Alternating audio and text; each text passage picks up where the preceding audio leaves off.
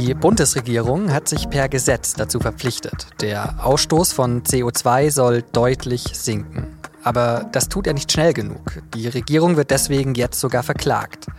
Vor allem beim Verkehr geht es viel zu langsam voran beim Einsparen von Emissionen. Warum? Und wo bleibt das 49-Euro-Ticket? Das habe ich Markus Balser gefragt. Er ist Verkehrsexperte im Berliner Parlamentsbüro der SZ. Sie hören auf den Punkt, den Nachrichtenpodcast der Süddeutschen Zeitung. Ich bin Johannes Korsche. Schön, dass Sie dabei sind. Zu Beginn mal ein Satz, den man eher selten hört. Die Bundesregierung muss vor Gericht. Der Bund für Umwelt und Naturschutz verklagt die Regierung nämlich, weil die sich nicht an ihr eigenes Klimaschutzgesetz hält. In dem Gesetz verpflichtet sich Deutschland dazu, jedes Jahr immer weniger CO2 auszustoßen. Bis 2030 sollen die Treibhausgase um 65 Prozent sinken im Vergleich zu 1990. Aber Deutschland hat die Einsparungen, die es dafür braucht, in den letzten Jahren verfehlt. Also so richtig. Und vor allem in einem Bereich sieht es da gerade gar nicht gut aus, beim Verkehr. Der zuständige Minister Volker Wissing von der FDP hat bisher auch noch keine wirksamen Maßnahmen vorgelegt, um das schnell zu ändern sagt zumindest der Expertenrat der eigenen Regierung. Ups. Und weil vor allem die Grünen unzufrieden sind, treffen sich die Spitzen der Ampelkoalition am Donnerstagabend zum Koalitionsausschuss. Da soll es unter anderem darum gehen, wie der Verkehrsminister die Klimaziele jetzt doch erreichen kann. Ideen gibt es ja ein paar. Da wäre das 49-Euro-Ticket, das sollte eigentlich Anfang 2023 kommen und den öffentlichen Nahverkehr attraktiver machen. Und jetzt sagt Minister Wissing beim ARD-Talk Maischberger vor zwei Wochen das da. Das kommt in diesem Frühjahr ähm, und wir arbeiten mit Hochdruck daran. Aber Hochdruck hin oder her, es gibt jetzt schon Stimmen, die sagen, mit dem Frühjahr wird das eher nichts mehr. Aber es gibt hier noch eine andere Idee. Tempolimit von 120 auf der Autobahn zum Beispiel. Das Umweltbundesamt hat letztens ausgerechnet, dass so ein Tempolimit mehr als 6,5 Millionen Tonnen CO2 einsparen würde. Jährlich. Aber das Letzte, was ich gehört habe von Wissing und Autobahn und Tempo, war, der Verkehrsminister will, dass geplante Autobahnen schneller gebaut werden können. Wie passt das jetzt alles zu den Klimaschutzzielen der Bundesregierung? Und wo bleibt das 49-Euro-Ticket? Das wollte ich von Markus Balser wissen. Er ist im Berliner Parlamentsbüro der SZ für Verkehrsthemen zuständig. Markus, hat die Klage vom Bund für Umwelt und Naturschutz eigentlich Chancen? Also die Klage hat aus meiner Sicht auf jeden Fall Chancen. Das liegt daran, dass dem Bund, der Bundesregierung beim Klimaschutz eigentlich überhaupt kein Ermessensspielraum bleibt. Das Gesetz schreibt relativ klar vor, was zu tun ist, dass also sofort auch nachgeholt werden muss, was bisher verfehlt wurde bei den Klimazielen. Was man auch beachten muss, ist, dass natürlich jetzt durchaus in den politischen Prozessen es sein kann, dass noch ein Klimaschutzprogramm nachgereicht wird, dass also diese Klage dann von der Realität etwas überholt wird.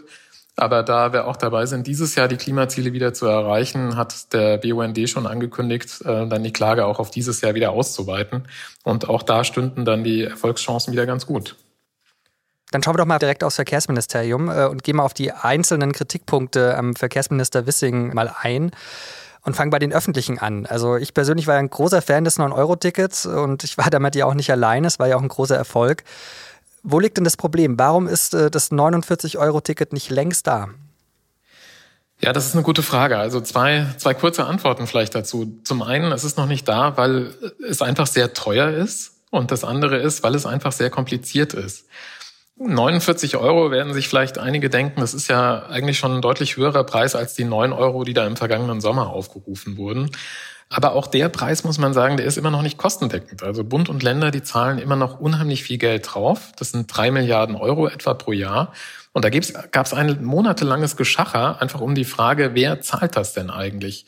Und die ganz großen Posten, die hat man im vergangenen Jahr abgeräumt, aber im Moment geht's hinter den Kulissen immer noch um diese Finanzfragen, da geht's dann um kleinere Details. Die sind aber immer noch nicht gelöst. Aber äh, beim 9-Euro-Ticket war Geld ja kein Problem. Warum ist es denn jetzt so ein Problem?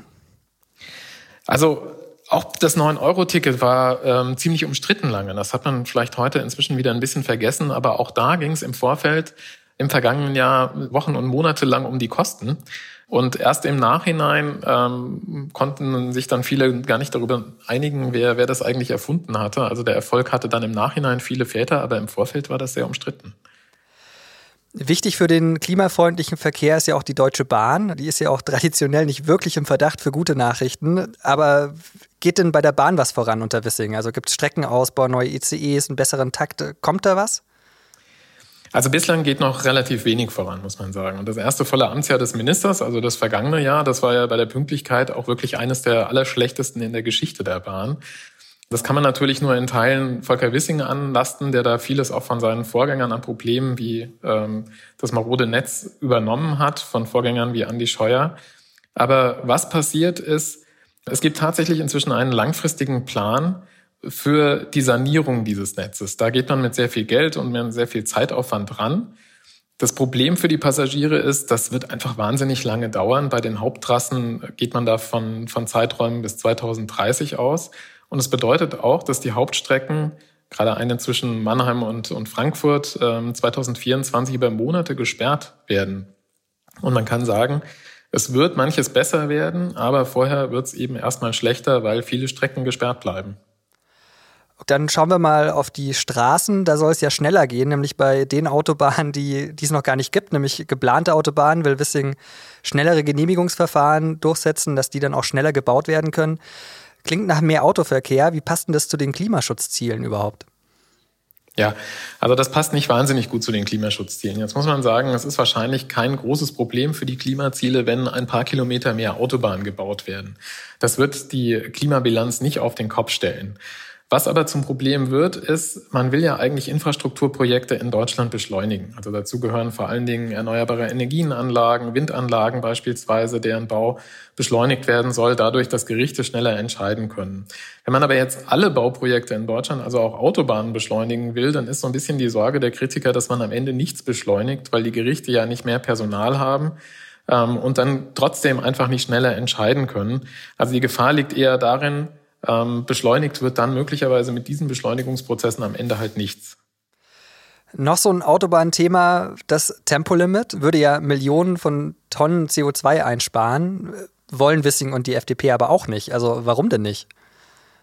Ja, also es gibt sicherlich eine gewisse Auto- und äh, Tempofreundlichkeit innerhalb der FDP. Man muss vielleicht auch sagen, den Leuten besonders viel vorzuschreiben, liegt jetzt auch nicht gerade in der DNA einer, einer liberalen Partei. Man muss aber auch sagen, es hätte einen Nutzen, das Tempolimit, vor allem bei der Verkehrssicherheit. Beim Klimaschutz ist der Beitrag im unteren einstelligen Prozentbereich also relativ gering, aber es wäre halt auch eine Maßnahme, die erstmal gar nichts kostet und ähm, die Deutschen vielleicht auch nicht über die Maßen einschränkt. Also bringen würde das schon was. Was hat sich denn Wissing überlegt? Wie will er denn die Klimaschutzziele in seinem Ressort erreichen? Das ist das Problem, das weiß niemand so genau. Also er hat Pläne vorgelegt, die aber die Gutachter verworfen haben als, als unnütz und, und nicht ausreichend. Ähm, heute Abend wird ja der Koalitionsausschuss dazu tagen. Also die Parteispitzen werden sich in Berlin treffen, um genau über dieses Problem unter anderem zu sprechen. Und die Grünen haben jetzt im Vorfeld auch nochmal deutlich den Druck erhöht und gesagt, da muss jetzt ein Plan kommen aus dem Hause Wissing. Wir müssen wissen, wie wir die Ziele im Verkehr erreichen. Kannst du abschätzen, was da besprochen wird oder was da rauskommen könnte? Also es wird sicherlich ähm, zur Sprache kommen, dass die FDP ähm, das Klimagesetz ändern, also etwas abschwächen will. Das werden die Grünen aber nicht mitmachen und deshalb ist auch äußerst schwer vorherzusehen, wo da eine gesichtswahrende Lösung sein wird. Die kann bisher noch niemand erkennen. Die Grünen ihrerseits wollen durchsetzen, ähm, dass es zum Beispiel mehr Geld für die Bahn gibt.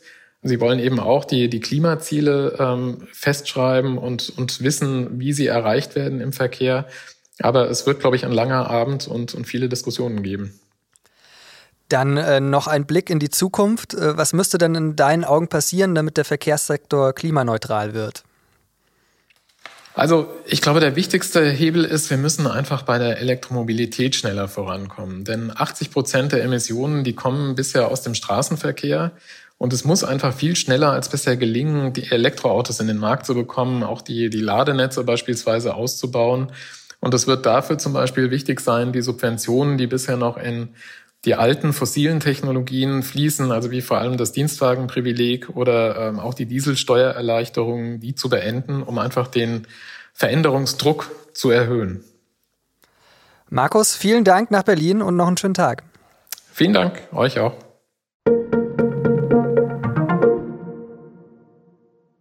Am Mittwochnachmittag hat ein Mann in einem Regionalzug mit einem Messer Fahrgäste angegriffen. Er hat dabei zwei Menschen getötet und fünf weitere verletzt. Der Zug war von Kiel nach Hamburg unterwegs mit etwa 120 Fahrgästen. Der mutmaßliche Täter saß laut Polizei bis vor wenigen Tagen noch wegen Körperverletzung im Gefängnis. Über das Motiv ist noch nichts bekannt.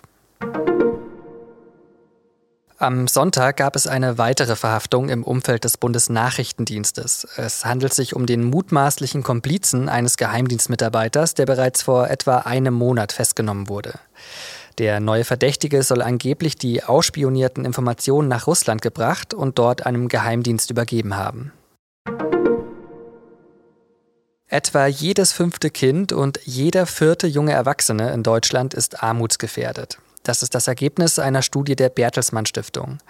Betroffen sind vor allem Kinder von Alleinerziehenden und mit drei oder mehr Geschwistern. Als armutsgefährdet gelten Kinder und Jugendliche in Familien, die weniger als 60 Prozent des mittleren Haushaltseinkommens verdienen.